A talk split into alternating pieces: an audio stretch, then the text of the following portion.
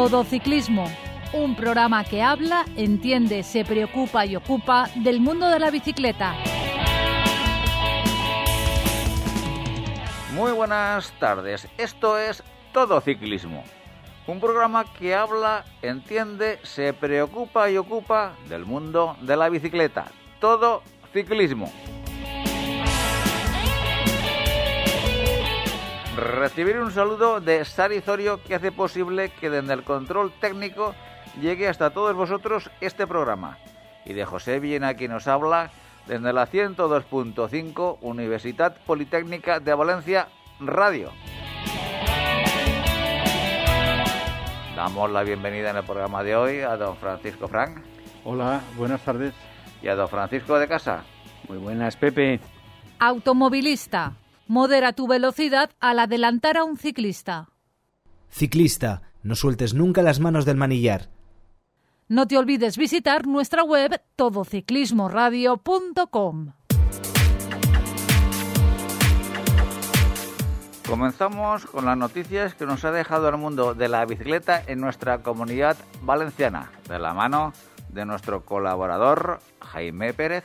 Felipe Ors del Burgos BH firma un repoker en Xàtiva. El vilero ha sumado su quinto triunfo en el trazado valenciano y de esta manera su séptima victoria de la temporada. El que también ha subido lo más alto del podio ha sido David Ibas del Teica, en la categoría cadete. Dos triunfos en un circuito en el que enero se disputará el Campeonato de España de CX, todo un presagio.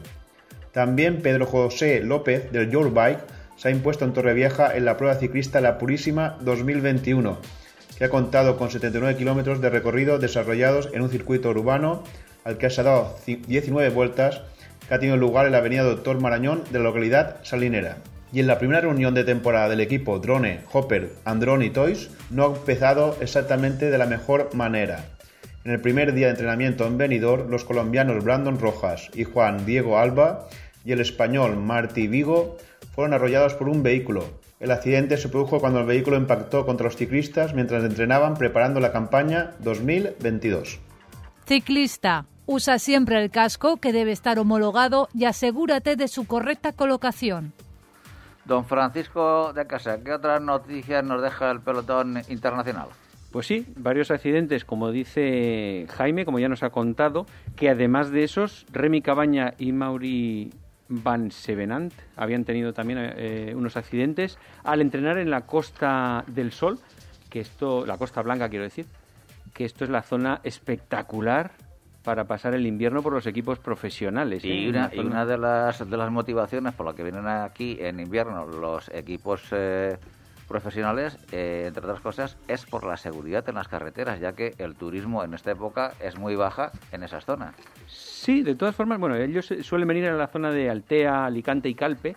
Por allí yo creo que todos hemos andado en bici, ¿no? Sí, sí. De hecho, en esta época es fácil encontrarse a profesionales. Y, y, por ejemplo, hasta hace poco estuvo el Alpecin Fénix, el Astana estará hasta el 20 de diciembre, el Bahrein hasta a partir del 12 de diciembre, y así varios equipos profesionales. Es fácil encontrárselos. Hay carreteras muy transitadas en la zona, pero también hay carreteras en las que no va nadie. Sí, y la bondad que tiene esa zona es que tienes puertos de montaña también relevante y donde pueden empezar ya a quitarse las telarañas de sus vacaciones. Bueno, y sobre todo que pueden, pueden ir de corto porque hace un clima envidiable y vienen a buscar el sol. Aparte de lo que habéis dicho, Exacto. de la seguridad de las carreteras, es que hace un sol como si fuera el verano pleno en, en Europa. Totalmente, vamos, cualquiera que venga de Noruega dirá, pero esto, ¿esto qué es?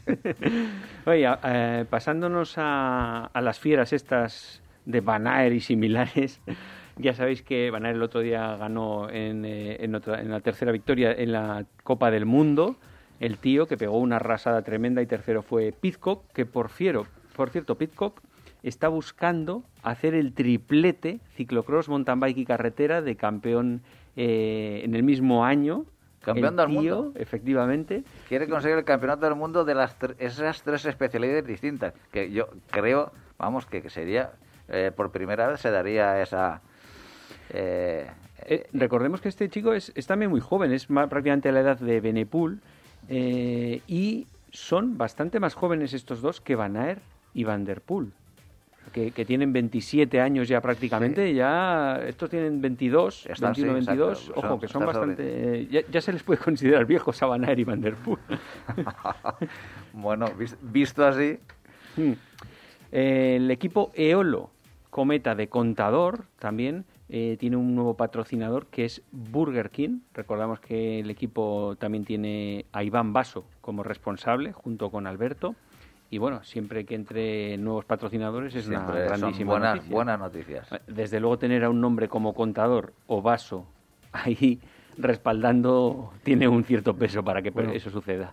Parece un, un contrasentido que una empresa como Burger King, que se, de- que se dedica a la comida Rápida. eh, rápida por, por no decirlo de otra manera, a base de bocatas y de grasas y de pastas y tal, pues oye, no es la comida más adecuada para los ciclistas, pero bueno, ahí está el dinero. Bueno, pero están viendo ellos difundir eh, esa- ese tipo de comida entre la juventud, entiendo yo. Desde luego. Eh, y luego ya hemos visto todos últimamente las declaraciones de un tío que cada vez que habla sube el precio del petróleo, que es Miguel Ángel López. Eh, en esta ocasión ha dicho que, de- refiriéndose a Enric Mas, que contigo no quiero correr más porque eres un egoísta. Bueno, esta, esta ha tenido siempre- varias, in- varias interacciones el hombre que se cubre. Desde aquella vez, ¿os acordáis? Aquella vez que tiró Movistar en la vuelta, Sí. que Sí. puso a parir a Valverde. O sea, desde aquel momento ha enlazado unas cuantas que dices, uy. Hay, hay gente que lo que se podría pagar porque se callaran, ¿eh? Bueno, lo que ganaría el equipo. Este, este corredor se caracteriza por, por tener eh, incontinencia verbal ma- más allá de lo corriente. Entonces, en el equipo que esté, como no, como no se adecue todo a, su, a sus preferencias, siempre va a hablar. Entonces, es un, es un mal profesional en ese sentido. Sí, lo que pasa es que eh, ha vuelto, eh, salió de la Astana hacia el Movistar y vuelve nuevamente hacia la Astana. Bueno, el, el Astana es que eh, ha estado un año o dos con problemas de, de si de seguía mal o no, con lo cual perdió mucho de, de las figuras que tenían eh, hace dos o tres años en su equipo y, y entiendo que por eso le han dado cabida rápida a Miguel Ángel López porque necesitan corredores de cierto nivel y Miguel Ángel López es un corredor de los importantes. Desde luego Movistar no parece que le haya salido muy bien su fichaje porque lo, lo cogieron un poco porque así era una buena publicidad en toda Sudamérica para sobre todo su despliegue de la red y yo creo que ha sido antipublicidad porque claro, allí todo el mundo estará con Miguel Ángel López seguro y anti Movistar, casi lo aseguro. Así bueno. es, pero bueno, eh, los resultados eh, nunca sabes eh, cómo van a quedar, eh, porque pero las circunstancias, eh, en este caso de carrera, se han dado así. Lo que pasa es que tú cuando, eres un equipo y fichas a alguien que hace estas declaraciones tan polémicas siempre, también tiene- yo creo que tendrás que pensar, uff, este tío me puede salir por, por mal lado. Sí, te puedes ver por peteneras, pero al fin y al cabo el, el- el tema es que el papel de, de un director deportivo, cuando está dirigiendo un equipo en competición o incluso perspectivas de futuro, porque acordemos cuando eh, a Miguel Ángel López lo hicieron también eh, en el tour pasado, pues eh, bueno, abandonarlo un poquito antes de tiempo. Eh, entiendo que, que la dirección deportiva del Movistar era para que estuviera más fresco para la Vuelta a España, entiendo yo. El- eh, Miguel Ángel López no lo entendió así y también ya ahí empezó con una serie de, de problemas que luego se agudizó eh, dos días antes de finalizar la Vuelta a España bajándose de la bicicleta cuando estaba tercero en la clasificación general. Bueno, pero si te prometen que haces una temporada pensando en que en la Vuelta a España vas a ser el líder y resulta que cuando vienes aquí ves que no eres el líder y que los compañeros están por otra labor, pues te, te cabreas. O sea que a lo mejor es que le hicieron una promesa que luego no cumplieron. Puede, Puede ser, ser también, puede sí. ser también. Puede ser. Así es. ¿Alguna noticia más, don Francisco? Nada más, Pepe. Pues la semana que viene más y esperemos que mejor. Automovilista. El claxon está bien si se usa como aviso, pero nunca para molestar. Ciclista. Es conveniente que salgas siempre que puedas en grupo. Síguenos en Twitter, arroba todociclismo UPV. Vamos a hablar con una persona que participó este año en una de las marchas que nos gustaría a muchos cicloturistas participar. Una clásica de primavera. pero claro, para, para aficionados. Para pero, ciclo- pero para Pepe, que, que nos gustaría, habla por ti, ¿eh? Hombre, ¿y que a ti no te gustaría participar y hacer una de las de las clásicas de primavera de lo que, que hacen los profesionales? A mí no, me llaman más las de montaña, con puertacos y eso, que, que, que esas así de llano, paveo... no- Eh, ahora, ahora contará, contará el interlocutor, contará que de la- ya no nada, ¿eh? Ahora, ahora Por eso, es, es interesante que, que estas, estas marchas eh, cicloturistas, porque no deja de ser una marcha cicloturista, pero que es la versión cicloturista de la, de la clásica de, de primavera, estamos hablando de la Lieja Bastón Lieja, que, eh, y la realizó pues un miembro del- de, la Peña Ciclista de la Universidad Británica de Valencia, que se llama Jesús Santos. Jesús, muy buenas tardes. ¿Qué tal? Muy buenas. Bueno, pues en principio eh, a, a uno o a más de uno se nos ponen los dientes largos cuando, bueno, cuando personas como tú eh, pues participáis en una de las grandes citas del, del calendario internacional para profesionales, pero su versión eh, amateur para cicloturistas. ¿Cómo lo viviste? Antes de decirnos, Jesús, cómo lo viviste, ¿cómo surgió la idea y cómo te animaste a participar en esta marcha? Pues eh, bueno, en realidad eh, la marcha, por supuesto que a mí me, sonaba, claro está, la conocemos casi todos los que nos gusta el deporte, el ciclismo, pero en realidad yo a la marcha fui por, por un regalo. Es muy curioso, pero es así. Mi hijo me hizo, me hizo el regalo de la inscripción a la marcha y bueno, pues este fue el motivo de, de que yo, de que yo acudiera. El regalo fue en febrero, porque mi cumpleaños es en febrero. La inscripción, eh, en primer lugar, bueno, al principio era para, para abril, eh, pero claro, con el problema que, que, bueno, pues que tenemos todos del COVID, esta marcha se suspendió en, en su primera fecha, que era abril, final de abril, y eh, se trasladó a septiembre. Entonces, la que es eh, en la carrera profesional sí que tuvo lugar, que fue eh, domingo de abril, y la y la que en la que yo luego participé estaba en principio programada para el sábado previo a ese domingo y fue la que se, trasladó de fecha. Entonces, eh, la segunda fecha, eh, que es la que se celebró, fue final de, no, prin- principios de septiembre y bueno, pues ese fue el motivo, es decir, el regalo de mi hijo de cumpleaños que, bueno, por una parte se lo agradecí, pero por otra pues me metió, me Por metió otra, en el lío. por otra no, ¿no? No, por me eso, metió en el lío. claro, por eso te iba a decir, digo, ¿este es un, un regalo querido o envenenado? Exacto. eh, pues pues es- son las dos cosas, porque claro, te hace mucha ilusión, como vosotros habéis dicho, pues una, una carrera que te apetece, pero por otra parte eh, te implicaba tener una mínima preparación, aunque sea de aficionados, no dejas de, cuando vas a un sitio lo que quieres es acabar, y bueno, yo cuando empecé a ver el perfil, hablando de lo que, de lo que comentabais sobre una eh, carrera llana, no lo es eh, en absoluto. eh, tiene un montón de, de, eh, de muros, como ellos llaman, que son pues colinas, pero pero intensas. Y la verdad es que es que algunos son terribles. Entonces, bueno, yo yo quería hacerla y acabar y por tanto, pues esto me ha obligado durante todo el año, pues quizás a un entrenamiento pues un poco mayor, claro. Y bueno, eh, una vez acabada, pues efectivamente, no no me arrepiento y me alegro mucho, pero vamos, costó, costó. Pero Jesús, ¿cuál es, eh, ¿cuántos kilómetros y desnivel acumulado tiene? Sí, a ver, en los kilómetros, eh, bueno, hay dos, eh, en esta en esta leja, bastante leja, hay dos opciones. Es una versión, o la, la opción larga, eh, 200, eh, creo que son 50 o 70, no, no, no sé muy bien, una barbaridad. Y luego la, la versión que yo hice, eh, bueno, en la que me inscribió mi hijo, eh, que fueron, eh, en principio eran 140, 144 concretamente me parece con un acumulado que eran como 1800 o incluso yo creo que llegaba a los 2000, o sea que tiene un acumulado bastante importante. Sí, señor. El problema eh, que tú, bueno, tuve una anécdota que si queréis la, la comento ya. Por supuesto, eh, comenta, coméntala, en, sí. En relación con, con, con el lío de la prueba.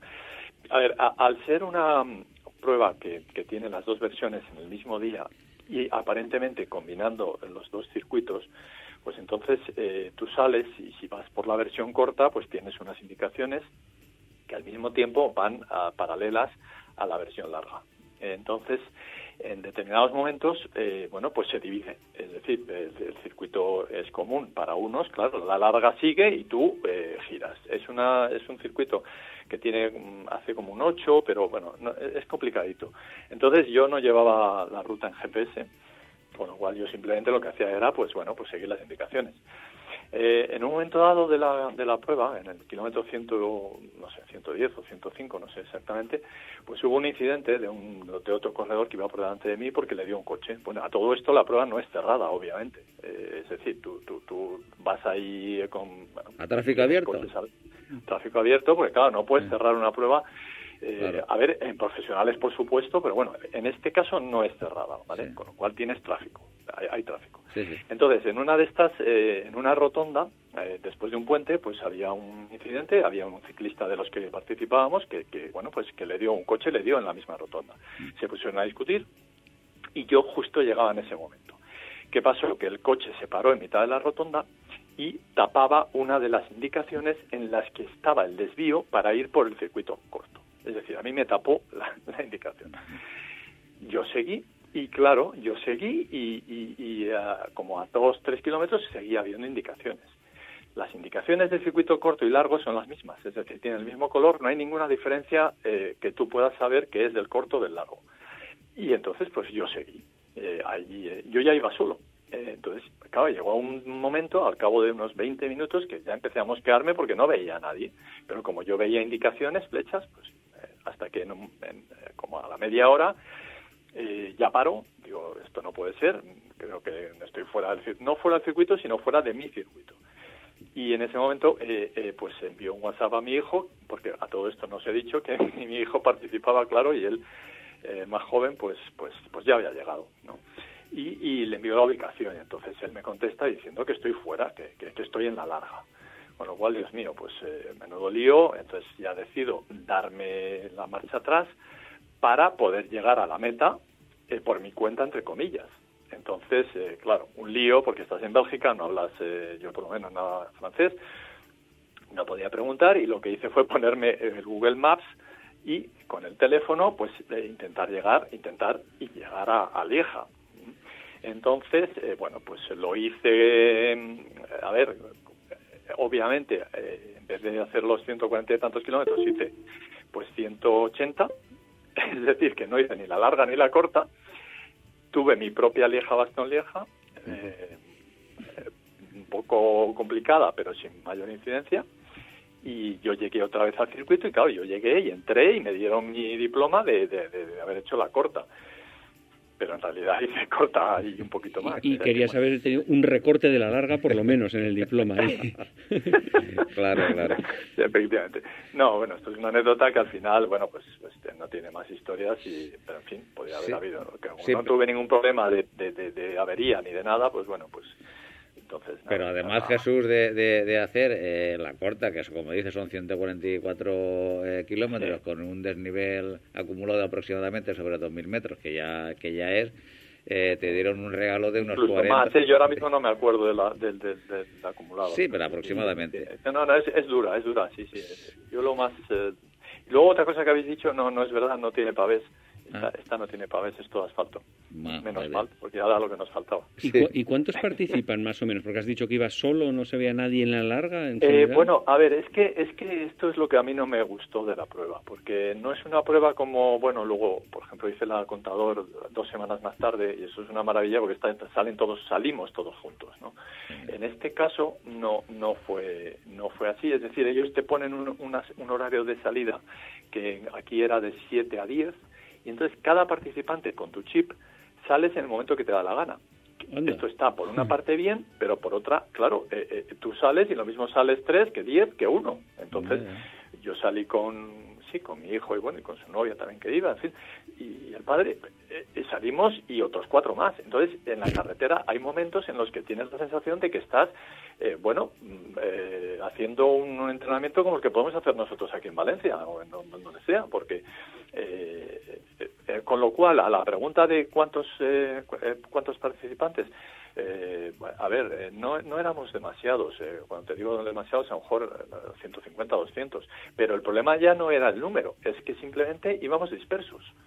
Entonces había momentos en la prueba donde sí que te unías a grupos que iban por delante o que te cogían y tú te, te, metías detrás, pero había otros momentos en los que ibas em, prácticamente solo. Eh, eh, por eso el hecho de que cuando yo me perdí eh, fuera solo tampoco me extrañó demasiado, porque había bastantes momentos de la prueba en los que iba solo, o solo eso, o dos ciclistas, ¿sabes? Pero esto es porque se dividía mucho la salida. Jesús. Entonces, claro, tú, a ti te contabilizaban por el chip, que si no, no había manera de saber. Buenos días, Jesús. Mira, soy, soy Paco Frank. Quería comentar algo al respecto al respecto de lo que has contado de salir dispersos. Del, formato este tan Formato. Ese formato yo no, no, lo había oído nunca, pero cuando las carreteras están abiertas, para no tener toda la mañana la policía controlando los cruces y tal, pues ellos creen que la seguridad estriba en que no vayan amogollonados la gente. Entonces te dan tres horas para salir y, y da la sensación de que vas con una salida de sábado con tu amigo. Entonces, bueno, eso tiene una parte positiva, como tú has dicho, y otra negativa, y es que no te sientes, eh, con un dorsal no, te sientes que estás compitiendo contra nadie. No. va, No, no, no. De hecho, de hecho, tanto es así que e, efectivamente había veces en los que te, veías o te juntabas o te cruzabas con, con, gente, bueno, pues que simplemente estaban entrenando y que, por supuesto, no estaban en la prueba, no llevaban el dorsal, pero pero pero que claro que es que es así es decir tú no tienes es que es que claro yo después haciendo la contador que es una barbaridad porque vas todos juntitos y bueno juntitos o no juntitos pero, se nota la prueba cerrada esto para mí es un inconveniente porque la sensación de prueba que tú cuando oyes hablar de esto de la Lieja Bastón Lieja dices madre mía qué prueba que y es verdad y es verdad pero pero no es esa sensación de de, de, gente pues por esto que os estoy contando. Luego yo creo que este año, este año, disculpa, es por, porque me acuerdo ahora mismo, este año el hecho de haber mm, de haberse eh, celebrado en septiembre, es decir, aparte de la de los profesionales, ha hecho que la gente, que el público eh, no fuera el mismo, porque el público mm, en una eh, celebración convencional de un año normal, claro, todo el público va a verla, obviamente, de los profesionales, pero ya está el sábado. y ahí hay un ambientazo que claro, este año no lo había, eh, eh, porque, porque éramos solo los, los, aficionados, ¿no? Entonces eso yo creo que también influyó para que el ambiente fuera no el que tú te esperas en una prueba tan famosísima como es esta, ¿sabes? Pero bueno, no quita para que, para que se hiciera igual, claro. Pero entonces en condiciones normales cada año la hacen eh, en las mismas fechas que la de profesionales. Sí, en las mismas fechas, pero un día antes. Eso será una pasada, claro, lo que dices tú de gente. Es que, claro, es que tú te esperas que una prueba así, pues va a estar lleno, pero lleno me refiero de, no, no de ciclistas, que también, sino de, aficionados que van a ver la prueba. Entonces, esto sí que me lo comentaba mi hijo, eh, bueno, pues que él sabe que, que esa prueba es distinta en un caso normal. En este caso yo creo que sí que influyó. A ver, había gente y aplaudían y tal, pero bueno, siempre te gusta, yo creo que, por ejemplo, en una llegada, mm, pues que no veas prácticamente eh, gente. Descorazonadora pues un poco, sí. Un poquito, un poquito. ¿y sabéis si ese formato de salida es así en todas las clásicas de la zona? Mm, pues eh, yo no lo sé. Yo, no, sinceramente, no, no, ese dato no, no, no lo sé. Eh, pero, a ver, sí, a, mí no, a mí no me gustó. Esa, esa, esa no, no, no, porque, porque ya te digo, es un ambiente un poco frío, un poco eh. bastante. Yo cuando llegué, pues hombre, te sientes ahí, qué sé, no sé, es un poco, llegas en una prueba en la que has hecho 180 kilómetros, que fueron los que yo hice al final, y joder, pues te esperas que va a haber ahí un follón de nada, y no, no lo había. Jesús, eh, para afrontar este reto, ¿tú tuviste algún tipo de preparación durante la temporada específico para, para ello? Bueno, yo sí, a ver, específico puesto por mí, o sea, conmigo mismo.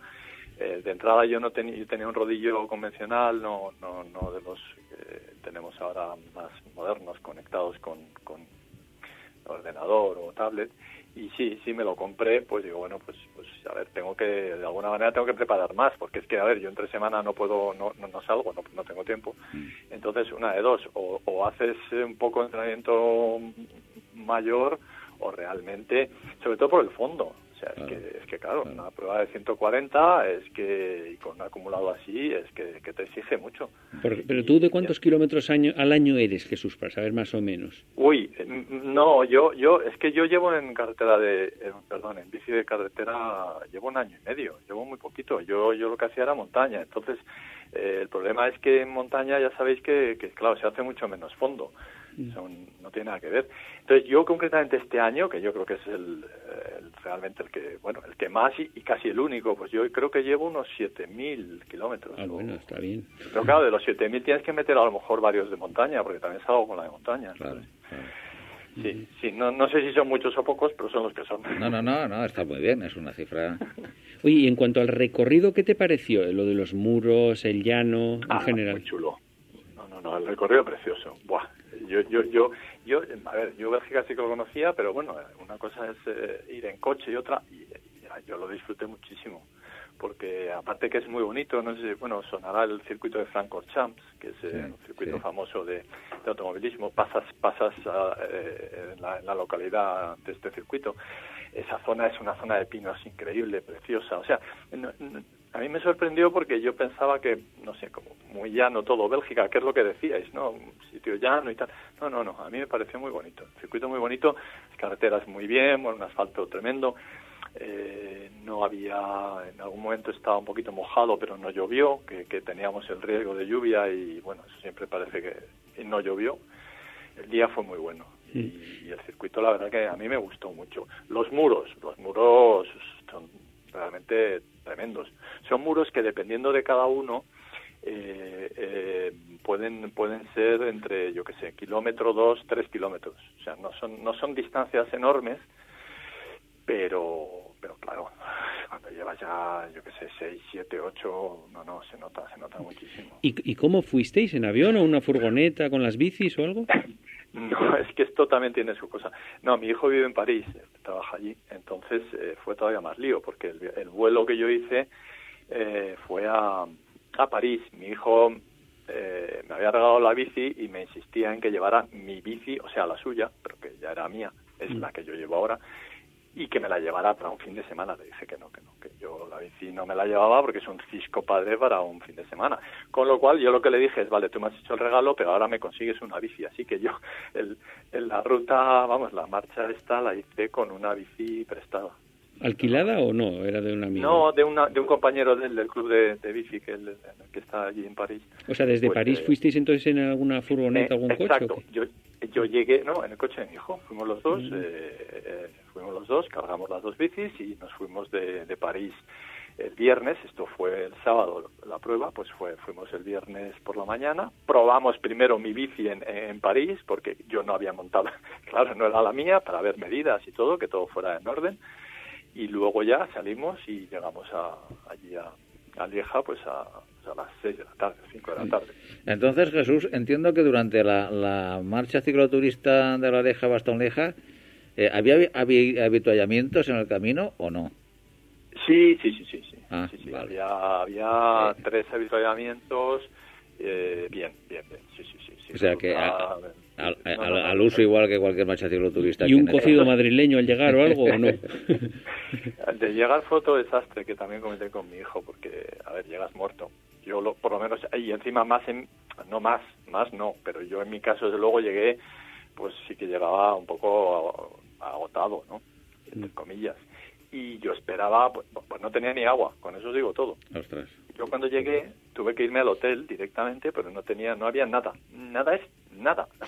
Sí, me regalaron dos bidones y, o sea, dices, pero ¿cómo es posible? O sea, con los avituallamientos que ha habido, pues no, pues en la llegada no había nada. curioso documento, sí. Bueno, Jesús, para, para ir eh, terminando esta, esta agradable entrevista, porque la verdad eh, a mí me, me dejas siempre con, con, los con los dientes largos cuando eh, te oigo comentar estos estos temas. Eh, ¿Tienes previsto hacer alguna marcha eh, eh, de la, del índole de, esta que hemos hablado? A ver, esta ha sido, ya os he dicho, todo provocado por el regalo. Pero, a ver, es complicado. Es que, es, que la infraestructura no es fácil. Claro.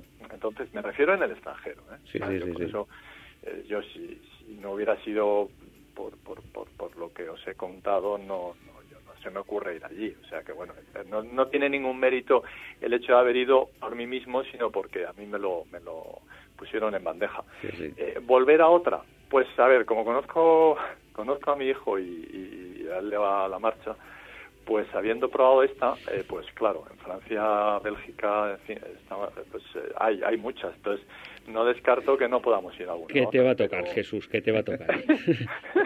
Prepárate para, para el Tour de Flandes, que te van a hacer otros regalitos. ya, ya os lo contaré, si es, que voy.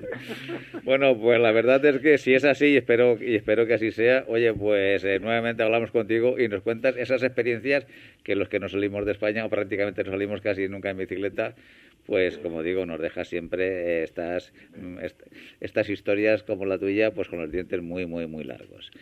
Muy bien. Pues Jesús, muchísimas gracias por habernos atendido, habernos contado tu experiencia y sin duda que tu hijo te tiene preparada otra y nosotros te esperaremos aquí para que nos la cuentes. Bueno, pues nada, encantado y muchas gracias a vosotros. Un fuerte abrazo. Igualmente. Automovilista. No se puede adelantar a otro vehículo si vienen ciclistas en sentido contrario. Ciclista. También es importante no ir detrás de camiones u otros vehículos que nos impidan visibilidad. Búscanos en Facebook. Todo Ciclismo UPV Radio. Hace mucho, mucho, mucho que, no sabíamos de él, eh, don Alfons Bayonas, que lo tenemos al teléfono. Muy buenas, Alfons. Hola, buenas tardes. Y lo que has hecho es este fin de semana pasado, has participado en el Salón del Deporte Inclusivo en Valencia. ¿En qué consiste esto? Y justamente aquí en, en UPV. Exacto. En el polideportivo.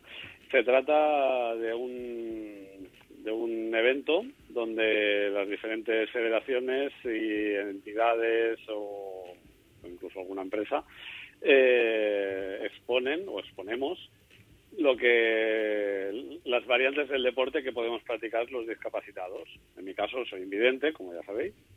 Pues eh, yo he ido con Cambaseo Special Bikes y lo que hemos hecho ha sido enseñar los tándem y los triciclos eh, adaptados también para, para utilizar con las manos, con tipo handbike. Y, y lo que hemos hecho ha sido eso, enseñar el producto, dejarlo probar y explicarle a la gente cómo funciona y demás para que puedan, puedan valorarlo y tenerlo en cuenta a la hora de tener más eh, variedad de, deportes que practicar. Ah, o sea que el evento es como digamos una exposición con diferentes stands en el que cada uno va mostrando lo que, lo que él va a mostrar allí. En tu caso, el, el tándem que vosotros habéis diseñado. Correcto, sí, sí. Había escalada, había básquet, handball, fútbol, eh, tenis, frontón, había de todo un poco siempre con las adaptaciones para, para, cada, para cada discapacidad. Y en nuestro caso, pues el tema de ciclismo, mm, lo que hicimos fue enseñar tandems y triciclos. ¿Y se interesó mucha gente? ¿Pasa mucha gente a, ver los productos y probarlos? Hombre, tengamos en cuenta que, estamos a mitad de diciembre y, justo en, en, COVID. Mm, las expectativas no han llegado a las que se habían, se habían esperado, pero dentro del cuadro que tenemos, pues aún, aún ha sido correcto. Es, mm, es mala época para todo. Sí, desde luego. ¿Y vosotros cuántos vinisteis? ¿Qué formabais el equipo? En este caso vinimos cuatro. Vinimos cuatro. ¿Y, cuántas bicis os trajisteis para probar? No vinisteis en bici, entiendo, ¿no? no, no, no, no, no. no, no. Vinimos con, con un tándem y un triciclo. Pepe es un... Este ¿El triciclo preparado también para invidentes, para dos? No, no, no. El triciclo está preparado para para, mm, para paralíticos, para, para que, que no tiene no tiene piernas o no tiene movilidad en las Es un handbike normal y corriente. Es un handbike. Sí. No, no, no es un handbike normal y corriente, ¿eh? no, no, no, no te equivoques. Ah. Es, es una bicicleta de montaña con tres ruedas. Ah, es verdad, nos en este caso, una vez de ella. y, en, este caso, en este caso eh, se mueve con las manos, pero se puede hacer en la misma bicicleta que se mueve con los pies. Ya, ya, en este caso llevábamos una bicicleta, en concreto la que llevamos fue la de la de un cliente de Can que cliente y amigo, que es eh, Darío, que es un chico que es tetrapléjico y, ah. y hace mountain bike. Tiene, tiene, tiene eso, tiene un mérito eh, extraordinario. Pero Alfonso, eh, ¿qué- Mérito, pero Sí. tiene mérito por ambas partes. O sea, mérito por, eh, por el, el chico que se atreve a hacer una, una cosa así Sí. y mérito por la técnica de construcción de, de encontrar una bicicleta que se adapta a sus por necesidades supuesto, por supuesto. y que le permita hacerlo. Por supuesto, claro que sí. Eh, es que, además, es que casi bicicleta, ca- casi que cada vez que construís una bicicleta de este tipo, tiene que ser casi modelo único y exclusivo para Sí, el sí, sí. usuario. Pero, pero no entiendo, ¿este sí, sí. chico, este Se chico tiene a- paralizadas las piernas y los brazos, Al- Alfonso? ¿O parte de él? Eh, a- apenas mueve un- una mano y un par de dedos. ¿Y cómo funciona la bicicleta? Es eléctrica, entiendo. Pedaleo asistido Mm. y esa- en, en este caso se ha montado con, con un grupo Nexus, eh, Nexus no, un Alpine, un Alpine de, de Shimano, que es electrónico, y está programado de manera que cuando deja de pedalear, automáticamente pone la marcha más larga. De manera que cuando vuelve a arrancar, siempre mm, arranca en, en plato pequeño y piñón grande, para entendernos. De manera que, que le cuesta poco arrancar y está las manetas y demás están hechas con modificaciones de manera que con el, con el movimiento de, de- de la, de la mano, para entendernos, con un puño cerrado, Sí. moviendo la muñeca para arriba y para abajo, puede frenar y cambiar a, a su gusto. Y, y entiendo que va como una especie de arnés atado también ahí. Sí, bueno, va- la silla es como si fuese tipo una recumber, para entendernos. Sí. Es un- como una canasta, no, no, no es un sillín, y, y va con su cinturón, sí. Sí, y a partir de ahí, pues las manos en, en el manillar, las piernas también van atadas al, al cuadro para que no queden por ahí colgando y, y puede hacer lo que quiera. Lleva como una especie de doble manillar, que uno de ellos es para dirección y el otro es para pedalear y cambiar. ¿Y qué ventaja tiene ese diseño que habéis hecho vosotros respecto a una bicicleta reclinada? Es que es de Pues la montaña, ventaja la que suya es de tiene es montaña. Mm. Sí, sí, en este caso es de montaña, pero se podría hacer perfectamente para carretera, que es mucho más sencilla. Ah. El- la ventaja es que la- las dos ruedas van delante, no detrás. Con lo cual, tiene un- una movilidad, un ángulo de badeo, un ángulo de giro, una versatilidad, una maniobrabilidad mm, que, que es comparable a una bicicleta, no a un triciclo. Vale, con, Tú, teniendo tú las llegas, dos ruedas... tú llegas con, vale. un, con, un, con un triciclo, entre comillas, normal. Mm. Llegas a una curva y has de girar el manillar para, para poder girar. Con esta llegas a una curva y plegas, como con la bicicleta. O sea, la- tumbas, la- tumbas Ah, un poquito. Sí, sí, tumbas. Mm. Puedes tumbar, sí, sí. Vale, Pues vale. la- lo que hemos hecho ha sido una horquilla diseñada completamente desde Cambayó y, fabricada completamente desde Cambayó, que son dos paralelogramos deformables paralelos, Sí, cada sí. uno con su rueda, con su freno, con su suspensión independiente. De manera que tú puedes ir en una recta para que nos hagamos una idea. Las tres ruedas en el mismo plano horizontal, si una encuentra un agujero, un- una raíz, una piedra, lo que sea, sube o baja independientemente de las otras dos. Mm. Entonces, eso te permite hacer mountain bike de verdad, Sí, sí. que con cualquier triciclo no puedes. Claro, y cada rueda Realmente, y, no ca- puedes. y- claro, y cada rueda lleva su, su propio disco de freno. Sí, sí, sí, sí. Cada rueda lleva su propio freno y con, con dos manetas se activan los tres frenos. Los dos delanteros van en paralelo y el trasero va por su cuenta. Sí, sí. Todo eso está todo ya pensado, en- diseñado, probado y, y más que comprobado que funciona.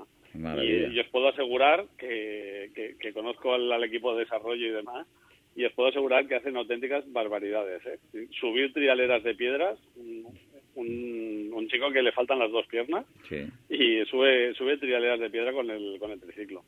Tremendo. Eso- tendrás vídeos en YouTube de todo esto, ¿verdad? Que nos puedes En el mandar. canal de y- Camayó hay alguna cosita, pero la verdad es que no está no, no está muy explotado, porque tene- tenemos tanto trabajo en el, a nivel de fabricación y demás Mm. que no da tiempo de, de- de pasar al departamento de marketing para, para hacerle promoción. Pero esto lo que tiene que Pero ser bueno. además es una sensación de libertad para el chico este que has comentado, que estará, vamos, súper contento, Total. ¿no?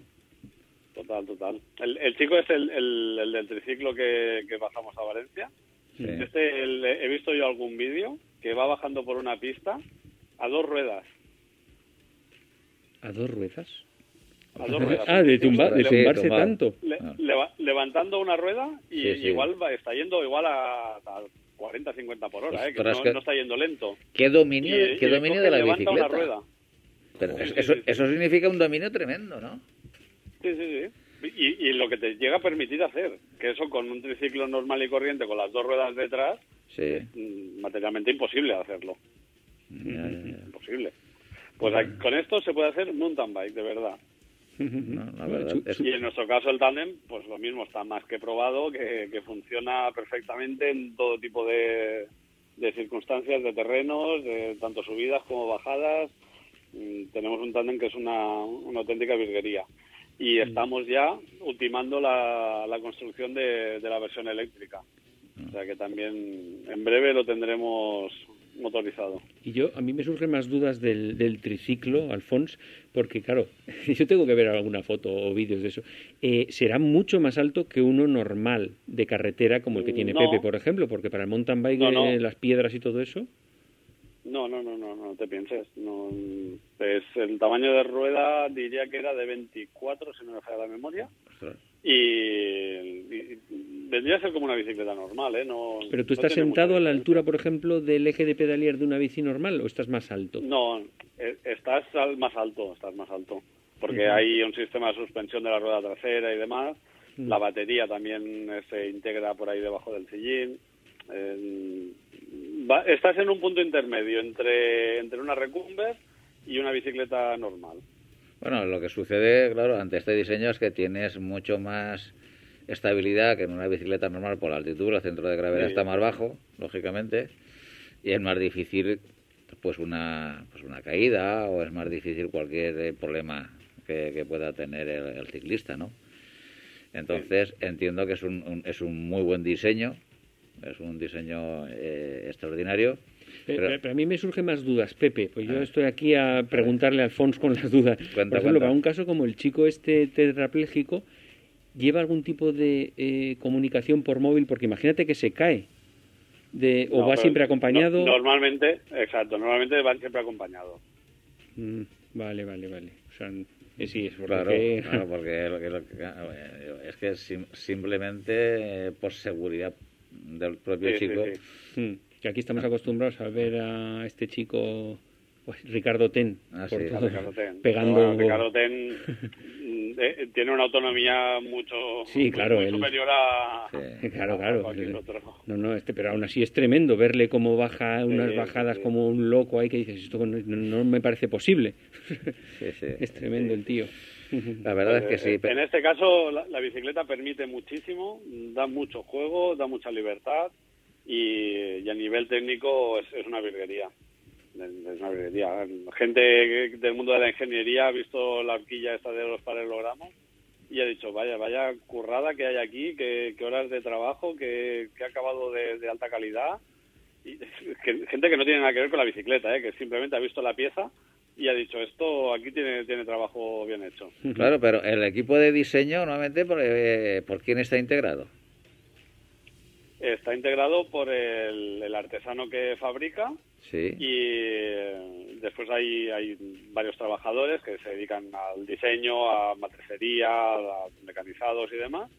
Y eh, puntualmente se cuenta con eh, asesores externos que son eh, ingenieros o gente que, que se, se dedica al diseño y el- colabora en el diseño de alguna pieza en concreto para encontrar soluciones al- a los problemas que, que nos encontramos. Eh, ¿y ¿vais, a ir a, ¿Vais a más eventos por España, Alfons? ¿De este Por tipo? ahora no, por ahora no. Ujú. Si a, a los que nos cuadra y podemos ir, pues evidentemente sí, pero no, no hay muchos y los pocos que hay tampoco no. En esta época no, no es buena no es buena época. Bueno, pues eh, nada, un, un placer como siempre volver a hablar contigo. Estuvimos Dime, dime. estuvimos hace poco en septiembre en la CIO de Europa, en, en la feria que se hizo aquí en Girona, que es una feria de nivel europeo de bicicletas. Y también estuvimos con, con estos dos productos, con el, con el tándem y, la, y, el, y el triciclo, y además con una- un, un nuevo proyecto que, colaboramos también desde Cambayo con, con Montaner Full que son dos hermanos que vienen de los orígenes del mountain bike aquí, en el final de los 80, 90, y, y desde entonces que van en bici y demás, y es un ingeniero y un biomecánico. y han eh, ideado y han evolucionado a lo largo de todo este tiempo una nueva geometría que permite que, que integres mucho mejor tus movimientos a la bicicleta. De forma que, que han cambiado el concepto de, de la biomecánica. cualquier persona hoy en día se hace un estudio biomecánico y lo que hacen es una bicicleta de serie, la adaptas para sacar el máximo rendimiento. Eso sería el concepto de, un, de un estudio biomecánico al uso. Pues esta gente lo que han hecho ha sido pensar cómo modificar la geometría de una bicicleta para hacerla ex proceso a medida de, de, la persona y que la integración sea total, de manera que según cómo mueves la espalda, según cómo mueves los brazos, las piernas, según cómo que, el equilibrio que tienes encima de la bicicleta, pues necesitas dos milímetros más alta, más baja, más larga, más corta, y con todo eso tienes una bicicleta que, que el pedaleo no son solo las piernas, pedaleas con todo el cuerpo. Alfonso, eso llama a que hablemos todos en un programa sobre, sobre, lo que nos estás contando, ¿no?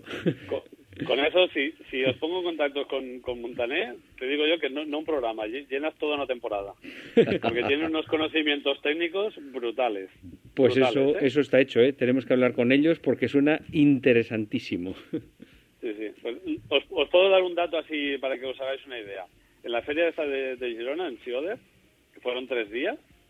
El primer día eh, apareció una persona, un conocido de, la casa, y hostia, que hace tiempo que los médicos me han dicho que no vaya en bici, que tal, que no sé qué, y dijeron, súbete y pruébala. El tío se subió a la bicicleta, dio una vuelta por ahí entre medio de, de los stands y demás, y cuando se bajó, dijo, bueno, parece que ya no, la espalda no me duele y tal, tenía, tenía dos hernias. Dijo, parece que la espalda no me duele y tal y, lo, vieron al cabo de un rato caminando por allí y el tío iba con una sonrisa de oreja a oreja. Llegó con la cara triste de, estoy que no me aguanto y después de probar la bicicleta el tío estaba recuperado. Pensamos, bueno, eh, igual la emoción, yo qué sé, casualidad, pueden haber muchos factores. Pues que al día siguiente, lo mismo, operado de las dos caderas. Hostia, es que casi no me aguanto de pie, calmantes, no sé qué, tal después de, pasar dos o tres veces aquello pensándoselo y tal, al final probó la bicicleta. Era una bicicleta de gravel, ¿eh? la, que os comento. Probó la bicicleta con la geometría esta. El tío no se quería bajar, dando vueltas y vueltas y que no se quería bajar de la bicicleta. Al día siguiente volvió, que estás muy cansado y tal. dice, ¿cansado? Pues sí, he dormido perfectamente. No me he tomado ni los calmantes esta noche. Bueno. Y ahí ya, ya piensas, igual esta geometría sí que está haciendo algo. Eso era el segundo día. Entonces, el tercer día, o un tercer caso, exactamente igual. Un tío que el médico le ha dicho que no vaya en bici, que no sé qué, que no sé cuándo, eh, estaba yendo con la bicicleta en paralelo con, con, el, con el artesano, con Cambayó, y de golpe y porrazo, crack, crack, le, le, hizo un crujido en la espalda. Y se pararon los dos así en seco y dijeron, hostia, aquí, aquí le hemos liado. Se pararon en seco porque el tío se sorprendió de, la recolocación que había tenido natural de, su propio movimiento en armonía con la bicicleta y a partir de ahí le dejó de doler la espalda. Hmm. Déjalo ahí, no nos digas más información y haremos un, un, especial, empezando en uno, que ya veremos en cuánto se queda, en el que hablaremos sobre eso en detalle. ¿Te parece, Alfons? Sí, sin problema. Perfecto, pues eh, como siempre, muchas gracias por haber estado hoy con nosotros y te veremos próximamente. Un fuerte abrazo, Alfonso. Igualmente, hasta pronto. Automovilista. Los ciclistas siempre salimos perdiendo. Por el bien de todos, cumplamos las normas. Ciclista. Es conveniente que salgas siempre que puedas en grupo. Búscanos en Facebook. Todo Ciclismo UPV Radio.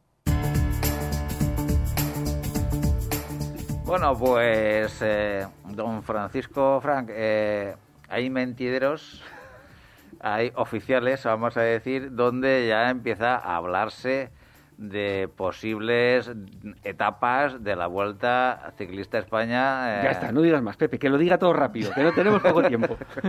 bueno, la, la queremos, queremos, a ver. La Vuelta a España es la única de las tres grandes que queda por presentarse oficialmente. Se va a presentar el, este jueves eh, eh, en IFEMA a las, siete, a las siete y media de la tarde, con gran boato y tal. Pero claro, se sabe porque, en fin, esta vida se negocia y hay ayuntamientos que cantan la gallina y se sabe ya algunas cosas que vamos a comentar aquí rápidamente. Empezará el 19 de agosto y terminará el 11 de septiembre en Madrid, en, la Castellana. Eh, se empieza en, Países Bajos, concretamente en Utrecht, eh, se van, a, se van a hacer tres etapas en Países Bajos, de los cuales se dice, se cuenta, que la, una de ellas va a ser contrarreloj por equipos. Es posible que sea así porque el, Pero el Tour no tiene contrarreloj por equipos, ¿no? Pero que la vuelta la tenga es raro, ¿eh? Pero los Países Bajos han, han soltado 17 millones de euros para hacer tres etapas allí. Pues si hay que hacer tres contrarreloj por equipos, se hacen. Seguramente, seguramente eh, en antigua Holanda, ahora llamada Países Bajos, pues resulta que la contrarreloj por equipos es lo que priva, hay una, una afición mm. enorme ver a los, a, los, a los ciclistas todos en equipo corriendo. Entonces, creo que van a hacer una, pero hasta el día 16 por la tarde no vamos a saber nada. Después, lo que sí se sabe ya, porque en, cuanto vuelven a, España, pues hay tres etapas en el País Vasco. Mm. En, la, zona de Bilbao, o sea, son tres etapas que se conoce más o menos el itinerario, y ya se conoce el origen y el, son de, de Victoria, Irún, San Sebastián, Bilbao, etcétera. Y se sabe, y eso ya creo que ya dan fe de que es así, que una de las etapas que salen del País Vasco va a terminar en Cantabria y va a terminar en un pico inédito que se llama el pico Jano. Pico Jano, que yo no lo he encontrado, pero la semana que viene seguro que lo tengo ya. Eh, que han tenido que asfaltar los dos últimos kilómetros porque eran de tierra. Tienen unas rampas eh, que oscilan entre seis y medio y trece y medio. Trece y medio debe ser la zona de tierra de arriba. Después ya se sabe se dice, se cuenta que luego va a Asturias. Y en Asturias mm, hay filtraciones que dicen que se va a subir el Angliru, cosa que no está confirmada, pero es posible. Y que también se va a subir otro final en alto en Asturias, inédito, que se llama el Collado Fancuaya, que habrá que ver por dónde está eso. Mm. Después ya se sabe, porque ya hay varios que radiomacutos que coinciden, con lo cual quiere decir que debe haber algo de verdad, se van a Extremadura y en Extremadura, en vez de subir al pico Villurcas, suben al pico de Piornal. Piornal es un puerto del norte de Extremadura muy famoso, mm. muy bonito. Está encima de Valle de Ojerte, al lado del monasterio de Yuste, donde acabó Carlos V sus días por allí. Y bueno, y, de los participantes se confirma que viene Valverde a despedirse de la afición española. Ha confirmado también Ebenepul, Renko Ebenepul, que viene. ¿eh? ¿Y no va al Tour o sí? Ha dicho que viene aquí. Yo creo que no, no está contrastado para grandes vueltas y sería arriesgado meterse hmm. de, cabeza en un tour o en un giro como ya lo hizo el año pasado. Entonces, creo que es buena idea que venga a la Vuelta a España. Tiene posibilidades de hacer podio, incluso algo más. Algo más. Y se especula en que Primo Roglic también va a venir porque así batiría récord o lo igualaría el récord de, Eras, que tiene cuatro victorias en la Vuelta a España. Ostras, ¿ya lleva tres Roglic? Entonces, tiene tres y quiere venir a por la cuarta. Y esto es lo que podemos decir también hasta ahora, porque eh, excedernos en la información sería patinar, porque algunas cosas las tienen secretas, bajo llave, pero con toda seguridad la semana que viene, si estáis atentos, pues desvelaremos el recorrido oficial completo de la Vuelta a España. Eh, eh, es una información interesantísima la que acabas de darnos, Paco. Eh, el problema es que todavía el escenario es el que nos estás presentando, en principio, parte del escenario.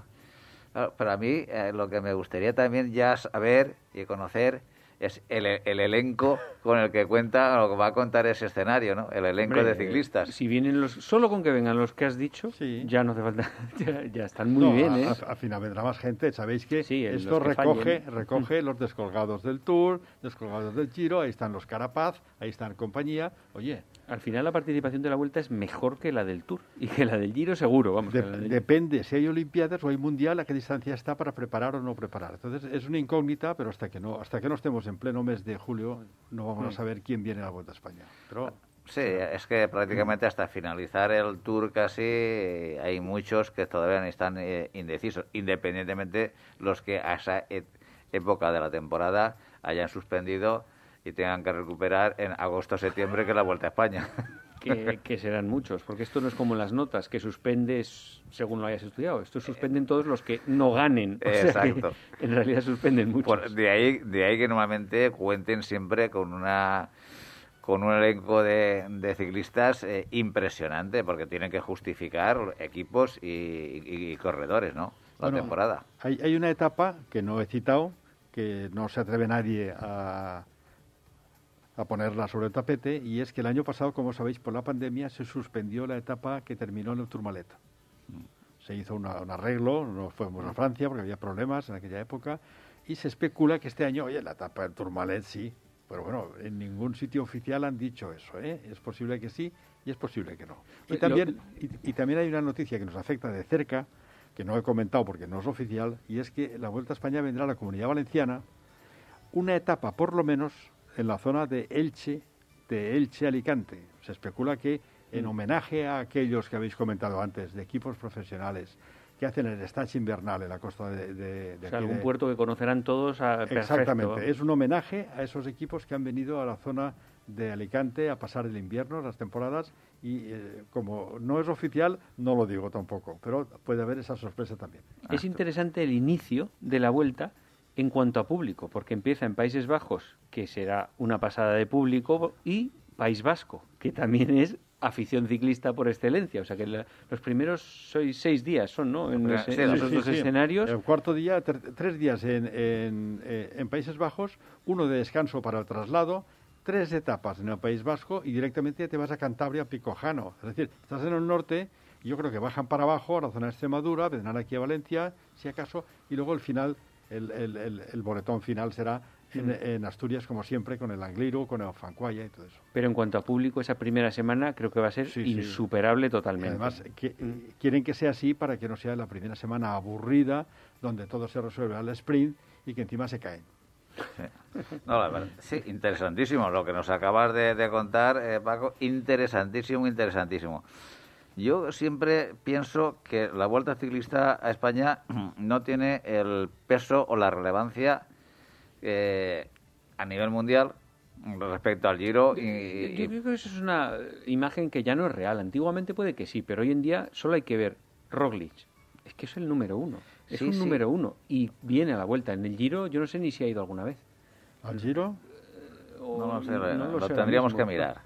Pero independientemente de, todo, es, es, cierto que todo, de todas las grandes estrellas de todas las épocas han, han, estado en la, en la Vuelta Ciclista a España. El Giro es muy atractivo. Sí. Lo que pasa, ha estado dos veces. Dos veces ha estado en el Giro y, llegó a ser tercero en el podium, o sea, no está mal. Pero que, ¿a cuál va todo siempre? A la vuelta. Sí, os, acordáis la etapa, yo estaba recordando el, el tema del, del, del Mortirolo, eh, el, que iban todos a por él, que él iba el, líder, iba a poder ganar y tal, pero eh, quitaron una etapa de Bagavia y ahí se lo merendaron en, el, en la subida al Mortirolo y hizo 3-0 sí, mm. así es. Bueno, ese pues, año ganó la vuelta, además, ¿eh? Sí. Pues ya estamos fuera de tiempo, ya nos indica Sari que hasta aquí ha llegado el tiempo del programa de hoy. Paco, don Francisco Fran, muchas gracias por tu presencia y por esta información que nos adelantas. A vosotros. Y don Francisco de Casa, nos vemos, nos escuchamos el próximo lunes. Hasta la semana que viene, Pepe. Y a todos vosotros os esperamos el próximo lunes a partir de las seis y media de la tarde y los jueves a partir de las doce del mediodía. Seré felices.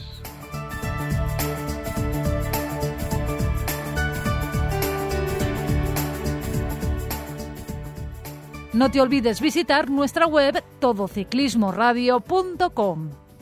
Acuérdate de ponernos una reseña en iTunes.